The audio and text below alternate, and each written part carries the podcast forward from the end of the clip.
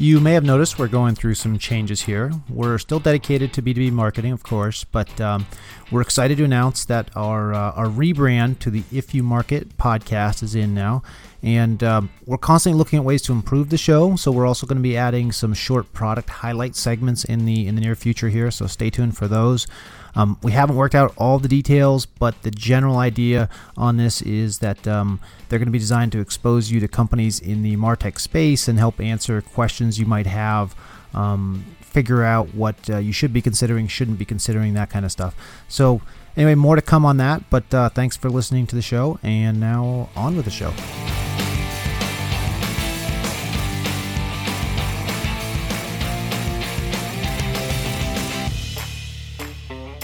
Thank you for listening to the If You Market podcast. I'm your host, Sky Cassidy, and joining us today will be Steve Zakur, like Baker, right, Steve? You got it. So Steven is the CEO of Solo Segment. He'll be telling us today why If You Market, they will come. Like I said, he's the CEO of Solo Segment. He spent many years before that at IBM, and then from there went into independent consulting, and now is running the show over at Solo Segment. Steve, thanks for joining us today. Thanks for having me, man. Excellent. So site search is going to be our subject today, something I'm really interested in because I'm not very experienced in it. We've all seen the little search, little search box there on the top of websites, but we probably haven't thought much of it except for when we're trying to find something that we can't on a site. Indeed. So before we really jump into site search, though, can you tell me a little bit more about yourself, kind of your pathway into B2B marketing and into Solo Segment there? Yeah, you bet. So like most B2B marketers, I'm actually a finance guy by trade, right? So I'm kind of an accidental marketer from that perspective. But as you suggested, I've spent a lot of time in the technical business, and I made the leap very early in my career from the finance world to the technical world, mostly because I was very good at seeing the intersection of business and technology and helping technologists make the leap to really understand business context and vice versa. And of course, during years with IBM, I did a lot of work with marketing professionals. And whether it was looking at MarTech as it was evolving and becoming more important for marketing staff within the company, or even working on a lot of the technologies that enable customers to come to IBM's websites and be effective, one of the things that was really a bit of a black hole was site search. And, again, just from a orientation perspective, when we talk about search, we're not talking about Google, right? We're talking about what happens on a company's website. And so I spent many years on and off working with marketing professionals, working with search professionals, and kind of coming out of IBM, really discovered that there continues to be this gap where marketing professionals generally understand the value of site search, but it's generally owned within a company by the IT guys, and trying to make sure that we have ways of understanding the importance and the effectiveness and the value of site search to the business, and then aligning everybody through measurements, through technologies that help improve site search kind of became our reason for being. And that's really what Solo Segment is all about, is helping marketing professionals really harvest the value, unlock the value that is trapped in site search today, because it is likely the most neglected asset on a company's website. Yeah, I think if you were to do a study of marketers and different subjects, every subject we've covered on the podcast here, this is the one that throw myself under the bus that I know the very least about. I had to go and Google it just to make sure I didn't go way off path while talking to you here, because it's definitely an overlooked area in B2B marketing. So you mentioned your company there, Solo Segment. You said a little bit about what you guys do. Can you tell us more about Solo Segment as well, just so kind of everybody knows the context that you're coming from within? Is site search your guys' central? Is that what you do, or is that part of what you do? It's part of what we do. It's a large part of why we came into being. So Solo Segment started as an analytics company, and it was that specific focus about site search. Understanding what's going on within a company's website search is very, very difficult, because today the tools that are available are largely, marketing tools, things like Google Analytics and the measurements that Google Analytics has in it that really are focused on the marketing experience or the marketing journeys that occur on websites.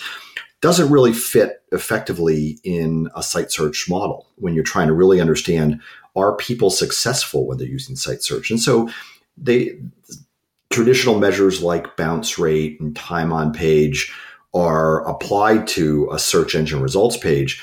But at the end of the day, it's not really what you're concerned with. And so we figured out that what really your users are concerned with, your customers, your prospects are concerned with, is success. And so we developed a measurement methodology that really allows a company to assess, are their visitors, are their prospects, are their customers successful when they search? And so that's a standard analytics package like, you know, many others that you see out there.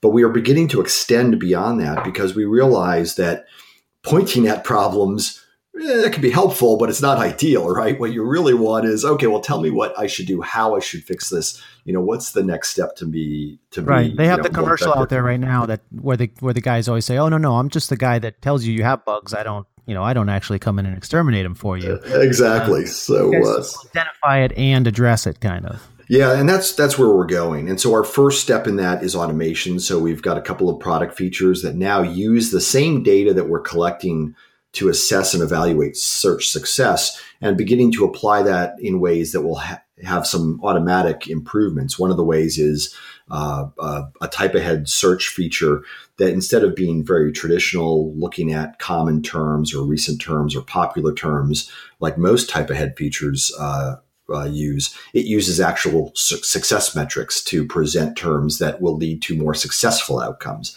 So it's those. Is types that within their specific site, are they programming it for? Yeah. Or is it still nice? So for their product base, you know, you're typing in, starting to type something that normally would give you, you know, you type it into Google, you're going to get totally different autofill results.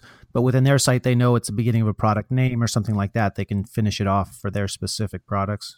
That's exactly right. So it's customized for their products and customized for the success that their customers, their prospects are seeing. So automation is, you know, so we started with analytics. Automation is something we realize has a lot of value to our customers because they're busy, their people are busy. It's hard to really get a lot of focus on the levers and changing the levers, changing the content, changing what needs to be changed, usually to make success or search results more successful. So automation was kind of the second place we went to focus. But of course, where everybody's going today, and certainly where we're going, is, you know, search is a lot of data, right? Search, right. You know, if you look at just what the search terms are, there's some intent data there. If you look at what results come back and how people interact with those results, that's more data.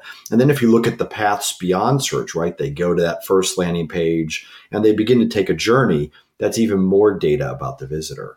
And once you you're not just directing them, you're also collecting what they're searching for, kind of. Oh, yeah, you bet. Dangerous there, Stephen. Yeah, well, you bet. So yeah, we've been through our GDPR journey, and you know, the good news is we most of the data that we collect is anonymous, and you know, like every website or web service, you have to collect some, you know, I'll put air quotes around personal data. And certainly the EU considers things like IP address as personal data. And you need that for just to make the thing function.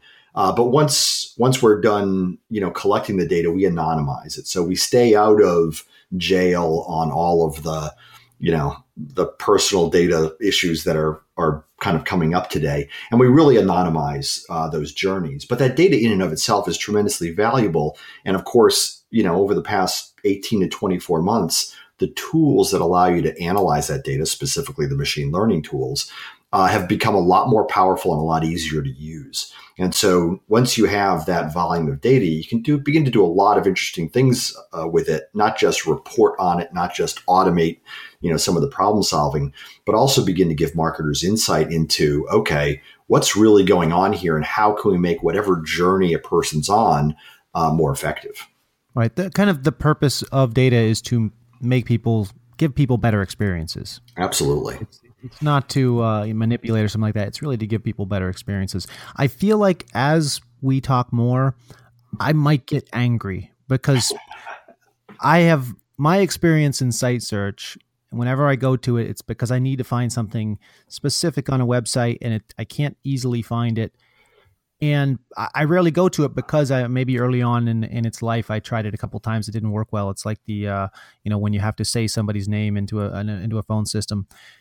Every time I try to use it, I feel like I never find what I want. Sure. And it makes me angry.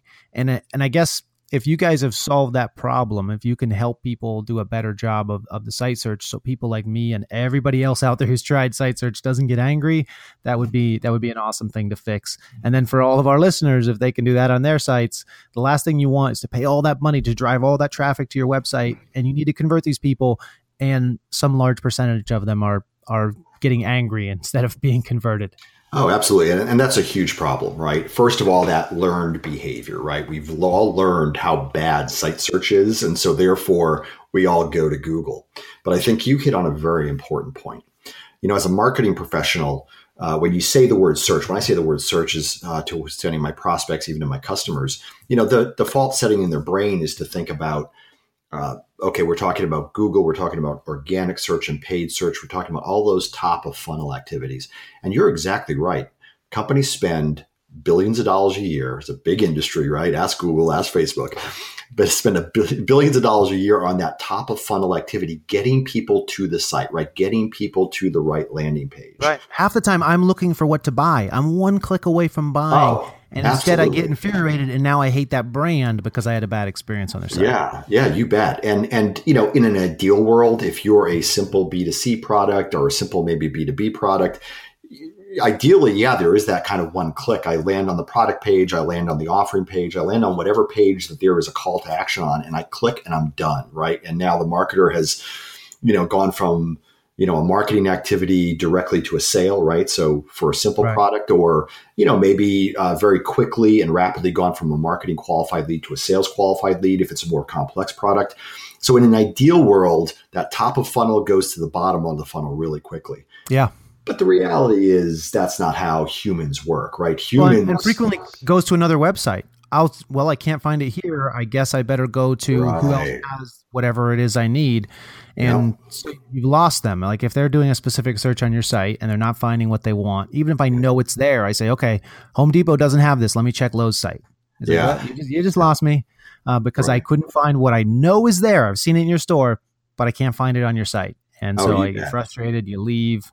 So it sounds like there's a specific audience for site search. I mean, there's some companies that it's probably don't even really need it on their site. It's a very simple site. And then there's other companies, it sounds like, that really this is a big part of their site. Can you speak to that a little bit, kind of who this is for? And everybody that's left out, keep listening anyway, you'll learn something. Sure thing. Well, you know, it's interesting about that. So we had a... kind of a point of view coming in, and when we started building the products, that was, you know, the B2C world, the real commerce driven transactional world wasn't our sweet spot.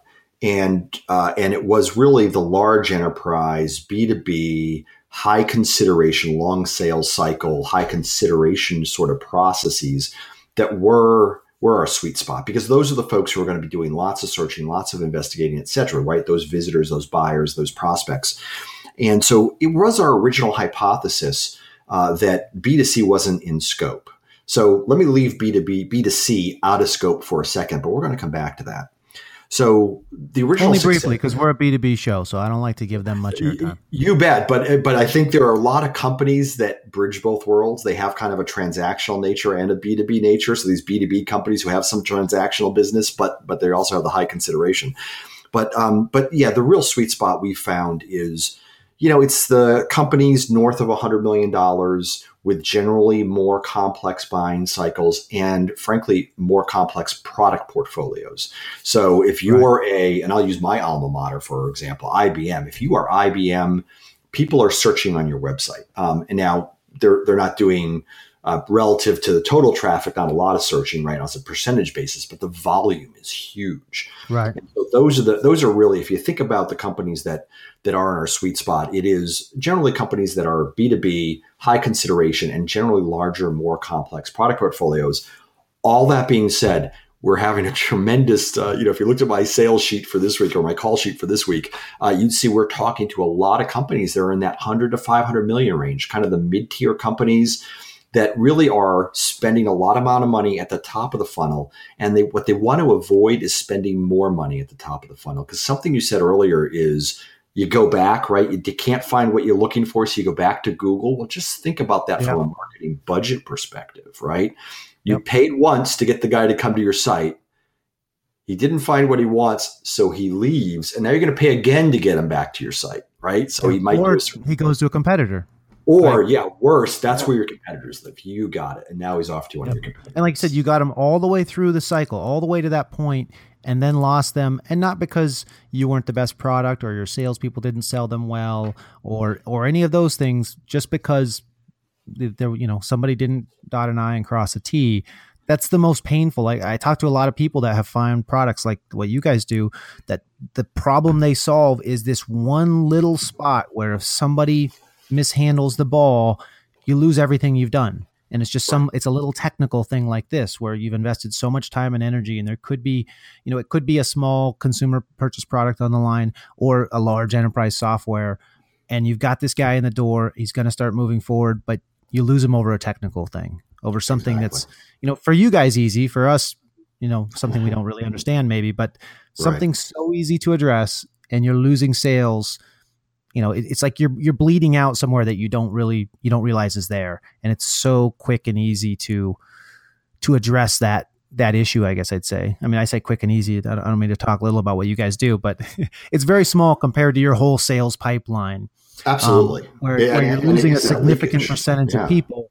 For no other reason than you just didn't know. You have a blind spot to clients falling through the cracks. That's a little bit crazy. I love it when I identify these. I like to analogize it to I used to ride a motorcycle, and I had fixed it up myself when I was in college, and I didn't do a very good job. So I was constantly finding things wrong with it. It ran, but I was always finding things wrong with it. And I was happy every time I found something because the bike ran okay. It was a little sputtery, but every time I found something, I was like, now it's going to run better. And I always thought, God, if I could just find all the little errors, all the little things I did wrong when I rebuilt the engine, it would run so smooth. And that's kind of, I think, what a lot of people's sales and marketing machines are like. They have all these little blind spots where they don't know where something, they're losing stuff. They're losing part of the machine they built for sales is just slipping through the cracks. And, guys like you guys can come in and you can fix this site search, and suddenly it's a boost to their sales. It's a boost to their whole pipeline that they had no idea they were losing. Yeah, no, you bet. And it's that leakage in the funnel, if you will, where you really gain a lot of value. I mean, if you look at kind of our average client who starts with us and is looking at their search success rates, generally, search success rates are about 23, 24%, kind of in that neighborhood on average when we start working with a client. And if you think about what percentage of your traffic goes into site search, so there's that frustration factor, right? So some clients, it's a very small percentage, but some of our clients is 20, 30% of their traffic is using search, and only 1 in 5 of those people are being successful. So that could be up to 5 or 10% of the people who are coming to your website are using your search and being dissatisfied. Right. And that's a pretty significant, if you talk about customer satisfaction or customer experience perspective, that's a real lousy experience. The loss of all the investment to get them to that point is crazy. When I see things, so I'm more excited. I'm less angry and more excited about site search now. Good. I'm wondering, you could probably look at companies and say, hey, if they have a campus with, if you have 2 or more buildings in your campus, then you're probably a good candidate for site search. I mean, you talk about something like IBM, stuff like that. When you have your own campus, you need to focus on site search, I would think. There you go. Absolutely. And of course, I just want to touch briefly on B2C because I know that this is the target of this discussion, but what is surprising is how many sophisticated B2C companies, and these are very large competitors, folks who should be terrified of Amazon, they're also struggling to do this right. Because unlike a smaller B2C company, they generally disaggregate their commerce engine, if you will. So they don't buy a package, catalog, commerce engine, etc. They generally buy a catalog capability and a search capability and then a checkout capability, right? They have very specialized technologies, and they still have lousy search metrics. So even in the B2C world, folks who are working hard to compete with the Amazons of the world, it is surprising how even there folks struggle to do search right. Now, how many of the people you look at have have site search and just need to improve it versus don't have a site search on their site at all. I mean, I see a lot of sites with no site search, and maybe that's they're trying really hard to retain people, to not have people bounce off their site. And maybe they're not even considering site search as, oh, this is a big part of a solution, instead of trying to make it navigatable through your site. People just need to be able to search for it. Yeah. And I think that, we do find here and there companies that don't have site search, although most of the ones who are kind of in our target market do. And certainly I'd rather not have to sell you on the idea that search is good before I sell you on the idea that doing search well is good. Right. So, yeah, we're usually, only targeting companies that are, have search, but we have seen a trend, it's basically a user experience design kind of trend, that if your product portfolio is simple enough that you really want the user experience to kind of intuitively lead people to the right conclusion. And so you do see websites that don't have search at all. And I think that it's an interesting opportunity. If you could do it well, I see there's no reason to do it. More power to you. I think, though, that a majority of the companies will find that the complexity of their products, the complexity of their kind of go-to-market and the types of, consumers that they approach, makes it difficult to live without site search. If I knew, ideally, who you were when you came to my site, right? And, that might become much more difficult, in the near future. But if I knew who you were, so I knew you were a technology buyer, I knew you were from a specific industry, and I could serve you the right content in the right way. Yeah, hey, maybe I could get away without having site search. But the reality is, knowing that is tremendously difficult. So you do your best. You do your best to present the right design, the right user experience. But at the end of the day, people are going to click on that search button or go back to Google because they're going to want that extra piece of information that you haven't been able to design into the system. And it dawns on me, and I'm sorry, when I find anybody who listens to these podcasts regularly, you can probably tell the difference when I find a product that I get excited about a little bit, or not a product, but a topic that I get excited about. It sounds like I'm doing a infomercial for it almost. Okay. So I'm not trying to sound like an infomercial for you guys, or for site search in general, I guess it would be more likely. But it dawns on me that even if you have a well-designed site, it's silly not to also have a good site search function, because some people, I never use site search myself. I'm probably going to start using it a lot more now. But I noticed people within our own organization using it sometimes, and using it like within our CRM, there's a general search field. Like, why would you search for something that way? There's all these search parameters you can use. And but they would bring them right to where they wanted to go. And I would imagine there's a certain portion of the population out there that's their go-to thing. So absolutely. Yeah, it is. It's our default. It's a default way of approaching the world these days. Yeah. You've got a super intuitive website, but some of the people coming there, they want a site search bar that they can search for something for, because that's their way of doing things. It's like, different types of learners, you have different types of searchers, I guess, and some have that. So even if your site if you spend a ton to make your site super intuitive and really smooth, and they can almost always get where they want to go, except for why lose those people that can't. Yeah, but there's also a kind of a flip of that metaphor. So if you rewind 15 years or so, back when search in general was only, 5 or 10 years old, so this is the early 2000s, there was a lot of discussion about what would it take for search to supplant navigation. And there's a whole lot of reasons that it couldn't at that time. Part of it was behavioral, right? We weren't trained searchers at that point. Oh, so instead of having a navigation bar, you would just have one search thing, and you'd type like the Google thing on a website. Yeah. And you type contact if you want to go to the contact page, that kind of stuff. Yeah. And we read there was a bank, there's an investment bank that has done exactly that. You load their website, and all you get in the middle of the page is a search bar. Interesting. Now, I'm not going to tell you who it is because it's a really lousy product. they haven't implemented it well, and I don't want to embarrass them. But I really admire the boldness of that, because we are searchers, right? I mean, that's what Google gives you, right? Google gives you, now we all type up in the address bar of our browser these days, but you know, Google gives you one bar and says, hey, tell me what you want to know. What is the question that you have that if I answered it would make you happy, would progress your experience? And that really is the promise of the search bar. And so we are all really well trained by Google to do that. And that's why, you know, we have, as when we get to a website, we have the, you know, on one shoulder is our search angel, which is saying, you know, search is the best way to go, right? Google taught you this. And of course, the devil on the other shoulder is, but you've been disappointed by websites before, so I'm not going to use that. So yeah, that's me. I only trust Google. All the other search bars are not worth your time. So I was thinking this whole time, I'm thinking this site search stuff sounds great, but it's not, it doesn't really work for my company. That's a shame.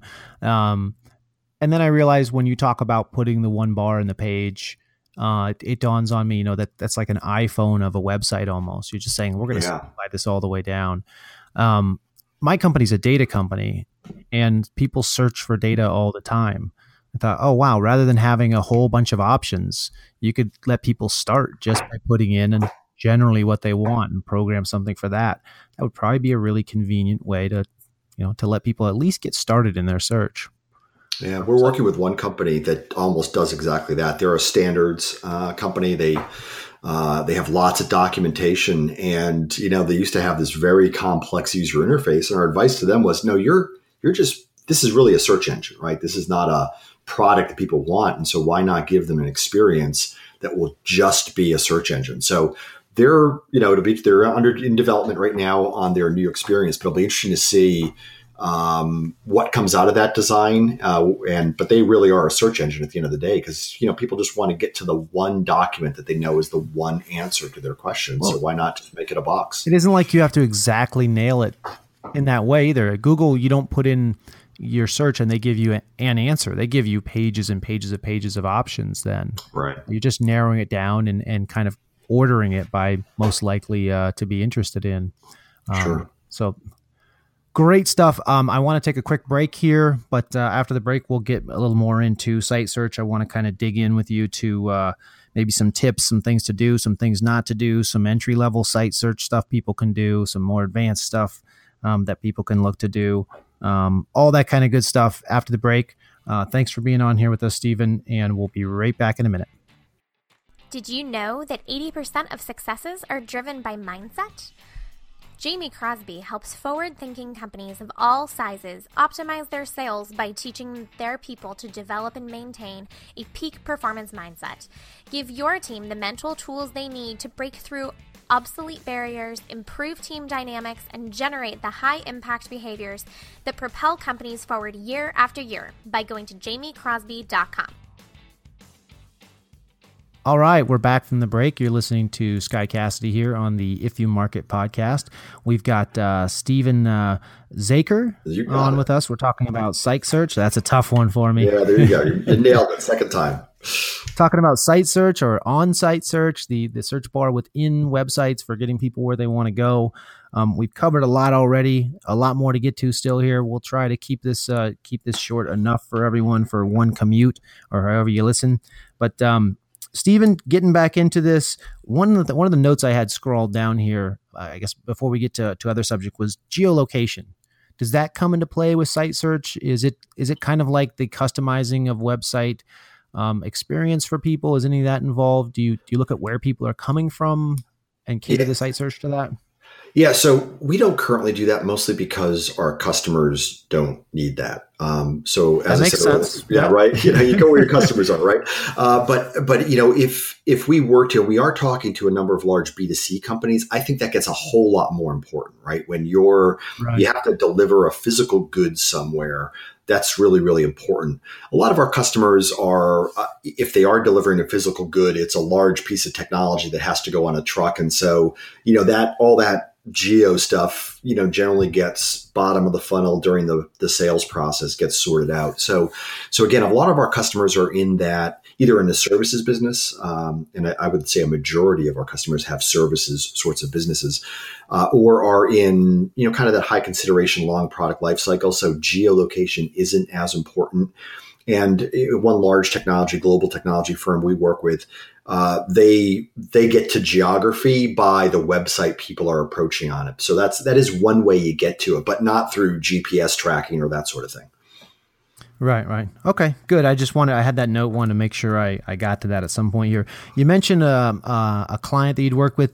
If you don't mind, if you have any examples of, you know, whether it's great successes, just examples, case study type things in general, stories, anything like that you can share with us? Yeah, you bet. So, I mean, clearly one of the reasons that site search is often neglected is because the value isn't always apparent.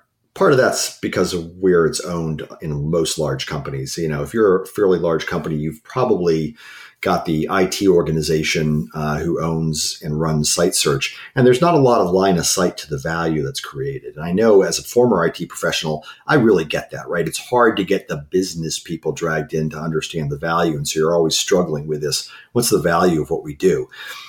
So and especially because in the B2B context, it's not like you're ringing the register, right? So you can't say, right, you know, I searched for Tylenol on CVS.com and then I clicked it. So, there's the value of site search. If you find Tylenol, people can buy Tylenol and therefore it's worth, you know, $1.50 of profit. So you have to somehow show them the holes in the funnel that are costing them money, kind of.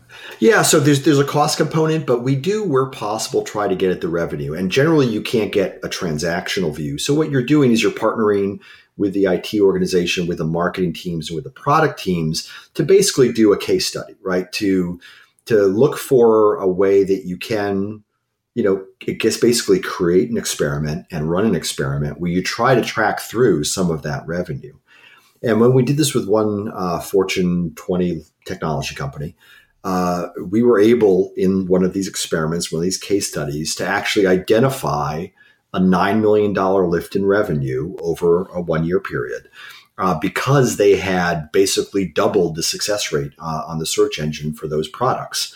And so they were kind of their investment in making sure that the percent of traffic that might have opted out and gone back to Google stayed on their site, was more effective at finding what they needed for this product set, led to more sales. And so that was, for the IT team and for the marketing teams, a really powerful tool that they had to be able to go back and say, hey, search is worth investing because, you know, $9 million is a very drop in the bucket from a revenue perspective. But if you can prove it out for that small case, there's likely a larger case to be made. Right. And then when you look at your cost, I'm sure to that, it raises some eyebrows of, maybe this is something. Yeah, we don't charge $9 million for the product. So there's definitely an ROI. They made money off of that. Yeah. It didn't even cost them. That's great. Yeah. I mean, I'm sitting here thinking about it. I'm thinking everybody has all this focus on the outside of their website, and you basically have the whole world of the internet, and then you create your own little experience for people. And they spend all the time and energy on how to get people out of this area, this world of the internet, into their world, and then not a lot of time once they're there. Like not on the search part. There's so much money and energy put into search engine optimization and keyword strings and all this kind of stuff, and then they come to the site and they act like that doesn't exist anymore because Google's not promoting it within their site. Right. Now I say Google's not promoting it within their site. I know you guys, this is what you do, but are there any tools that you could recommend? I'm sure places like WordPress and stuff like that probably have plugins that I know they give you the search bar with some of these things. Are there any of those that you would call good or useful? What would you say to those? Yeah. So, you know, and we're actually right in the middle of a project with a company right now, and, part of what they've asked us to do, in addition to the analytics and the improvement of search, but they also recognize that their product that they're using for search doesn't work very well. And what's interesting is that when you think about implementing a new search engine, you know, there are kind of three flavors of products out there in the marketplace today. There are very low end, very inexpensive kind of plug-in sort of products that you could put on your website that you know, might only cost you $500 or $1,000 a month, and you can get going. And generally, we don't recommend those products because while they are inexpensive, they're inexpensive for a reason, and the primary reason they're inexpensive is they've got a fixed algorithm, a fixed way of delivering results onto a page. You really have no opportunity to play with the dials and the levers. And those products generally don't do very well. On average are fine, but, there are places where they don't do well and places where they do well, but on average are kind of disappointing. And that's would you say they're probably better off just get a free plugin or jump straight to the real thing where you have control? There you go. Yeah. So don't pay for something that's going to kind of half get you somewhere. Yeah. So we clearly advise people to stay away from the very low end of the market, because especially in the B2B companies, I mean, these aren't, $1 million mom and pop companies that we're talking about here, right? These are companies that generally have some complexity. They're going to need their hands on the levers. And so there's basically two other product sets that they'd go after. They could go after kind of some of the more complex, higher end bespoke products, or they could go open source. And Solr and Elastic are kind of the primary open source capabilities out there today. And we're actually recommending more and more that people look at the open source products. And if you rewind 5 or 10 years, you really had to be technical to look at the open source products, because you got to get your own server and stand up your own server and, load the software and configure the software and, do a lot of the heavy lifting. But because not only has the open source software itself progressed, but also now you have cloud.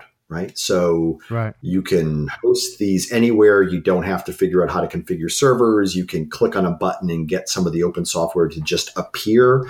And a lot of the interface is now very simple to use. More and more, we're actually recommending that folks look at Solr or Elasticsearch. And those are generally the two that we recommend, because the products have evolved.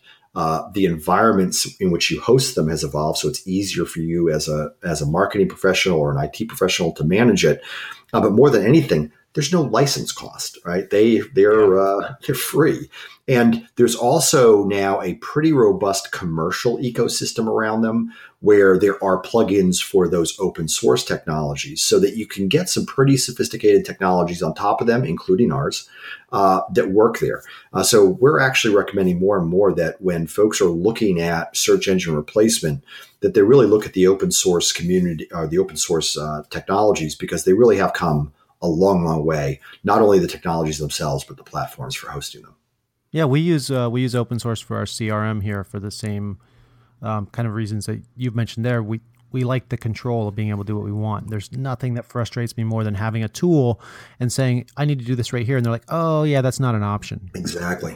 Can we just make it an option? They're like, no, that's, if enough people ask for it in like 5 years, we might be able to do that. And I'm like, I just need this over here instead. Can't be done. Like, wow, it's you want to optimize things for your specific business use. And yeah, the open source is awesome because it lets you do that. And like you said, there's no license cost. You can put it on the cloud.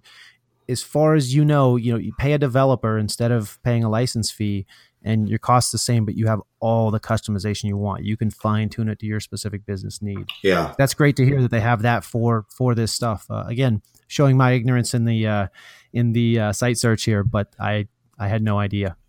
There you go. Yeah. And again, I think that if folks kind of grew up in the business and weren't aware that the open source had evolved so dramatically, I think they might be a little shy about that, much like you might be shy about actually typing in a search box. But they really have come a long way. And this sounds like one of those things, too, that you really need to fine tune, like bothering to have a search box and then just having it be some general thing that you can't fine tune. All it's going to do is anger people like me and drive them away. Yeah. And that fine tuning, if you will, is really important. And there are really 4 ways that you fine tune a search engine. The first, and again, your goal is on success, right? So how do you make sure that the right answer, and answer is content, right? The content is appearing for the right question, the question being the keyword or the keyword phrase. And there are really 4 things, kind of 4 levers that you have available to you. The first is the content itself, right? So do you have answers to the things that the questions that your people are asking, right? And, I was looking for something the other day and I realized, it's just, they don't have this information on the site. That's all it is. It's not that I can't find it. It's not here. Yeah. And sometimes The answer to content is it's not findable, right? So there are some in the content management system, some things you have to do to make it findable, right? Make sure you have it's indexed in the right way. Make sure that the right information is appearing in the search engine. For example, we have one client that is still struggling. They have multiple content management systems, and one of their content management system still delivers horrible results in the results page because it can only, it's an ancient content management system, and it can only deliver basically one title and one text snippet for all the answers, right? So the content is not only the answer itself, do you have the words on a page somewhere, but are those words on a page also findable? And when they appear on a search results page, do they tell you the two things that are important to know, right? What is it? Is it relevant to the question that I'm answering? And is there some indication of why I should click on it? So that's the content story. You really have to make sure that not only do you have the content, but that it's findable by your search engine and that it can be rendered by the search engine in a way that is important to the user. Right. So the tagline for that product is the same as the tagline for maybe something like Ask Jeeves. It's designed to anger. That's it. It's built to anger you. That's what it's for. Yes, indeed. Yes, indeed. And so the second piece, the second kind of lever you have is the technology itself. That's the search platform. And we talked a little bit about that when we talked about open source platforms, but it really is, does the technology itself have enough of the levers so that you can make sure that your search results are appearing? So if you're using one of those low-end products that I talked about earlier that really doesn't have a lot of levers, but it's good enough for you, great. If you need one of the high-end products that comes from one of the large vendors, I won't say their names, but most people know them. Pick up the Fortune 20 technology companies; you'll find those names somewhere there, yeah. And they come with the services and the consulting and all that stuff that you need to run your business. Okay, great, but you'll generally find that sweet spot with some of the open source. Have enough of those levers so that you can. Make modifications where you have to, such as changing the weights of various data elements in the index to make the search results better. So the technology platform, just making sure it's good enough for you, and it's just really important to take a long, hard look at the technology. Perhaps do a pilot. We recommend A/B testing, and we can talk about that a little bit later if you'd like. But we recommend A/B testing search engines when you do a search engine migration. But just making sure it's right for you before you make the leap. So that technology platform can give your customers the best experience that they're looking for. Yeah, I guess I'd say companies in the space that are looking at this kind of solution anyway are looking at multiple solutions. Some of the things I talk to, and I scream into this mic all the time, is it doesn't cost you anything extra to look at multiple options. Yeah, and it always drives me crazy when people are like, "Oh yeah, we have a solution for this, and so that's good," or "Oh, we found one. This will take care of it," and it's usually very easy with most products to go out and get multiple quotes. And I think the people that are within your space that are really looking at this this site search are the size of companies that's probably just an in-house policy. But many kind of small to medium businesses, I think, they just first thing they come across that looks like it might work, they go with, and that always it drives me nuts to hear that and see it as a practice, because with so many products, it's so quick and easy to reach out to multiple companies and find out what actually exists out there. Yeah, you bet. And that is, doing that evaluation and, often as an addendum to the product sale that we're doing is we do that sort of consulting with companies just to help them walk through that process. Cause we've seen enough of these that we have, a fair sense for specific use cases, what technologies make sense. Right. Excellent. So I think I've been around long enough. I'm sure you've been around long enough also to remember the early internet days when never mind site search, you didn't even have search. It was just kind of this strange place where you could type in a string of characters, and if you got it right, you went somewhere. Yeah. So that's quite a journey from no search exists at all to now search is getting down to within specific websites. It's a whole world now, a whole business just for searching within a given site. Yeah, you bet. And, it's kind of interesting you mentioned kind of the good old days because kind of the third lever you have is what we refer to as presentation. And it's kind of the user experience, what appears on the screen. And I was with a client a couple of weeks ago, and they said, "Oh, well, we have this problem with this search on this specific technical database." And when it rendered, it was something like, some 1996, search engine experience that looked, I mean, it was very retro, but very impossible to discern. Retro is not good when it comes to technology. Yeah, no, I mean, when I saw it, I kind of felt like I was in, I try to remember the company up in Braintree, Massachusetts, but it was in the, kind of Boston tech circle up at 128 back then. But there was a search engine company up there who really had, it really matched the thing I saw 2 weeks ago. But regardless, presentation is the kind of third lever, right? So is the user experience. You can get the right search results, but they don't look like the right search results. It doesn't do you a lot of good. Yeah, you bet. And that technology company I was talking about, that bank I was talking about earlier, the one who has the search bar right in the middle of the page and says search, right. They actually have one of the reasons their search experience is very ineffective is because their results page, their presentation of the results is very different from what we're trained to experience. Now, that's not to say that the way Google presents search results, right? A title and a bit of text to tell you what that title is about, right? It's not to say that that is the only way to go or that is the only way we'll ever go. But currently, that is our cognitive model, right? That is the way we think about search results. And so making sure that presentation is effective, is using kind of the latest thinking from a user experience perspective, is critically important.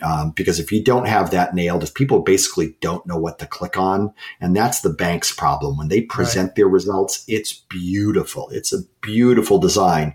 I just have no clue what result I should click on, and that's their problem. It looks amazing, but I can't read it, so it doesn't. Yeah, exactly. So sure, it's great, but it's not very friendly.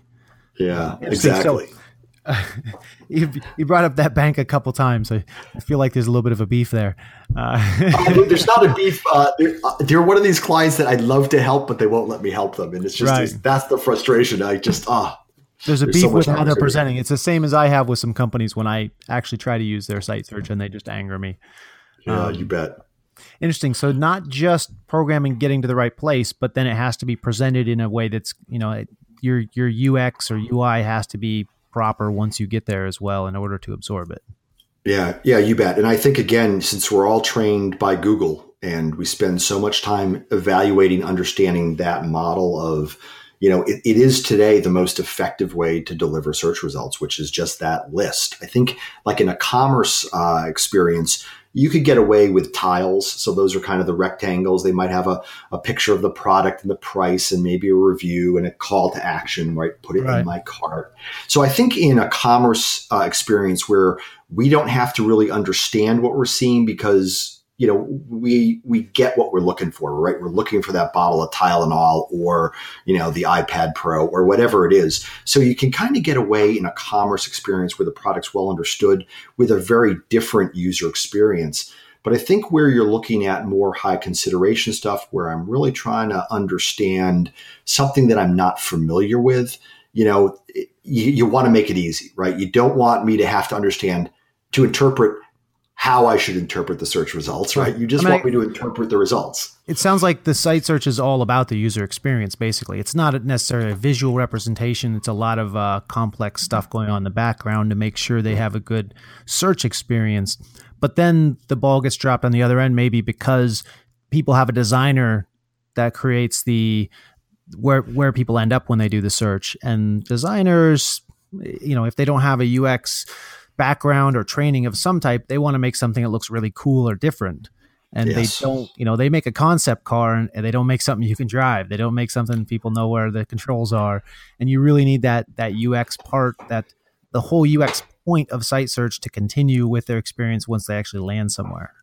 Yeah, you bet. And I think that's the perfect metaphor, right? The concept cars, everybody loves the concept cars. I love the concept cars. But none of us want to drive the concept cars because they are literally made of clay, right? And we need something that might survive a crash. So it's really important. But you could never figure out how to drive it. Yeah, absolutely. And if you are going to do something cool, that's the final lever, right? Because you could tell whether the really cool thing is working or not if you have measurements, right? If you have the right measurements that are assessing, is somebody successful? Well, you could try cool stuff. And again, if you can A/B test a website, just like you can A/B test, a marketing landing page. So if you were to tease off a few customers, every minute into your new experience, and you were to measure the success rates of one versus the other, you could know whether your cool thing is working or not. And I think where people get into trouble with the cool thing is they just make the leap and they don't do the experiment. They don't instrument the experiment this way that is meaningful. And then they don't, measure the results and make a business decision based upon outcomes. Yeah. I found whenever I'm making something that I think is cool, I'm really making it for myself, and that ends up being a problem. I'm making it because I want to make something cool, and I lose sight of the end user and them wanting to use it. It's you're making art for yourself, then don't bother to show it to somebody else because nobody wants to see it. Yeah, no, and I've been there. And by the way, recently, the thing I like least about our product, our customers actually like most about it. So I had, there was a learning point for me when I was going to get rid of something, and I was encouraged not to get rid of it. So got to listen to the customers ultimately. Amen. Yep. So can you give us a couple examples of simple things people can do for site search? I think this gets pretty deep in some areas, but before we wrap up here, I just want to get a couple takeaways for people, maybe some tips, some things to do, some things not to do, that kind of stuff. Yeah, you bet. So, often when we find, when we start working with companies, very often search success is very low. And just a quick, how do we assess success? Success is basically made up of three measurements. It's kind of a combination of three. The first is when somebody searches on something, do they see a result, right? Does the result appear? And you mentioned earlier, you were the stuff just didn't exist on websites, so you couldn't find it because it wasn't there. So are they getting results that are relevant? But more importantly, is there a blank page, or is there something on the page? The second thing is, if results appear and they are relevant, is there enough information to get somebody to click on one of those results, right? So a click is kind of the second step in, are you being successful? And then the third piece of that step, right, that as we measure success is, did you find what you were looking for? Right. This is the hard part. The first two steps are actually not the back-end programming. It's really where you end up. It's saying there's already some back-end programming there. They're going to end up somewhere. Just make sure wherever they end up, if it's the right thing, they can do something with it. Right. Now, the question, of course, is how do you know it's the right thing, right? If you go to a page and you're looking at it, how do you assess, was it the right thing? Was it the right answer? Because that's really, really hard to measure. Can I take a stab at this one? Oh, go ahead, because we're taking a stab at it too. I'm really proud at my Google searching before we talked to figure out a little bit more about site search. This is the one thing I came across that made sense to me, and they were saying if people are using the site search too much, that it's a bad sign. So I would imagine if they run a search, if it takes them to a page, and then they go straight back to the search over and over again, that page just wasn't the right page then. That's exactly right. You bet. And Yay. There you go. Now, Google does measure something. Google themselves, right? Internally, Google very rarely gives you insight into how their engine works, but occasionally you get peaks. And a couple of years ago, every few years, right, a white paper will appear that gives you a little bit of peek about how Google works. And they are looking at something that they refer to as long click, the time to long click. And what they're looking for is you went somewhere and you stayed there and you went away, right? So you didn't come back to search. Right. And of course, we said, okay. And by the way, we do have measurements of that. We're beginning to do some page analytics that will begin to help us add that to the product. We're currently piloting that with 2 customers. But you just highlighted the easy thing to measure is failure, right? I clicked on something. Oh, that's not the right answer. I came back. And especially those very quick returns. We're all used to that. We all discover that in Google, right? You get a result, you click on the result. And, in 5 seconds, this wasn't the answer to that question. You scan a couple, you say, oops, let me refine that. Oops. Let me try a different angle. Exactly. Yeah. And so those are the failures. So that's how we measure failure. So I just wanted to be clear, what do we think success is? And basically success is you search for something, you get a result, you click on something, and you go away, right? That is the answer to your question. I mean, I guess I can say when you see somebody search with 3-4 different searches, because I do this every day in Google with several different searches and variations. And then finally they hit one and they stop there and they're on that page for a while. You can say, oh, okay, here's what they were trying to get to. Here's what they first tried to get there. Maybe those things should be programmed in to get them to that point as well. Exactly. Okay, so now we have a shared understanding of success. Let's talk about, some little things. I mean, what are the most immediate things folks can do? And especially we see, these clients who start in the low 20s, the high teens from a success rate, very often they have a relevancy problem, right? So their biggest problem is that the right results aren't getting to the top of the page. And sometimes it just has to do with the fact that you have to go into your search engine configuration, and most of them have dashboards that are easy to use now. So it's not like the good old days when you had to write lines of code to configure your search engine, but you can actually go into some dashboard. And it generally comes down to the weighting of the various variables. And very often we find, it's very surprising, that the titles of the page might be very meaningful, right? I'm searching on, Tylenol, right? But the title of the page, the title of the product page doesn't have Tylenol in it. Or if it does have Tylenol in it, it's weighted poorly. It doesn't have any weighting or very low weighting by the search engine. Right. So we often find that the lowest hanging fruit, the quick win, and we do this with clients to be heroes, right? The quick win is, hey, go in and change the weighting of some of the variables. Usually titles is a big one, and increase its weight, because usually the content management systems have pretty good titles in them. We're pretty well trained from a content management perspective these days to make sure titles are effective. And if you weight those a little heavier, generally you can get a couple point bump in your success rate right out of the box. Just quick and easy. Yeah.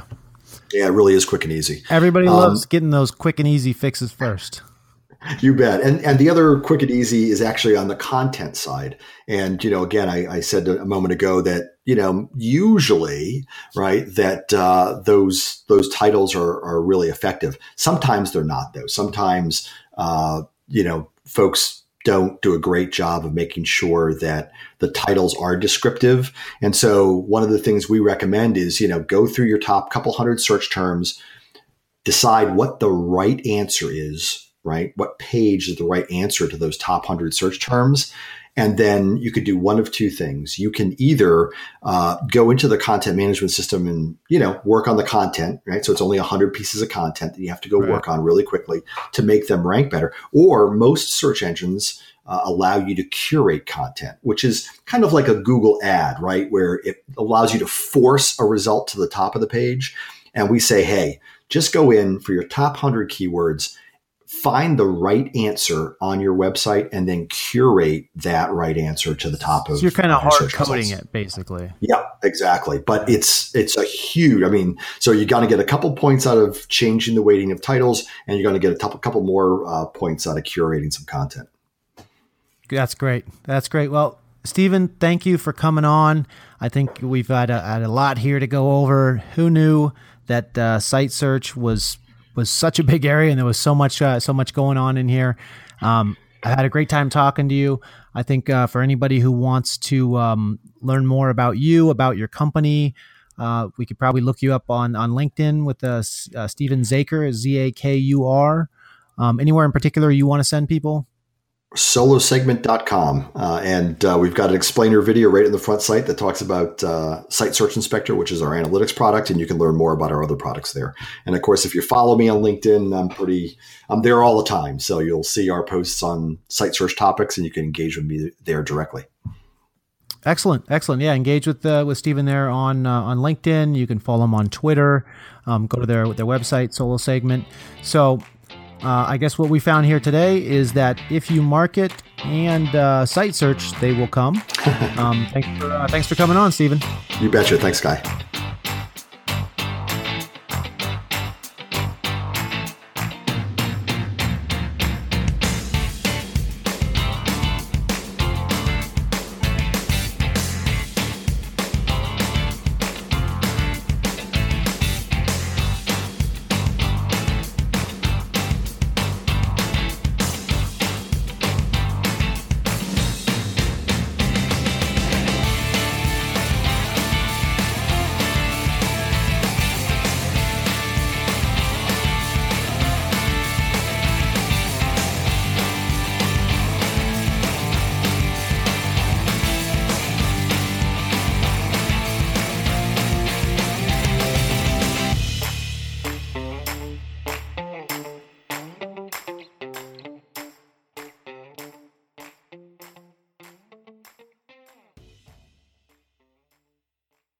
This podcast is a part of the C-Suite Radio Network.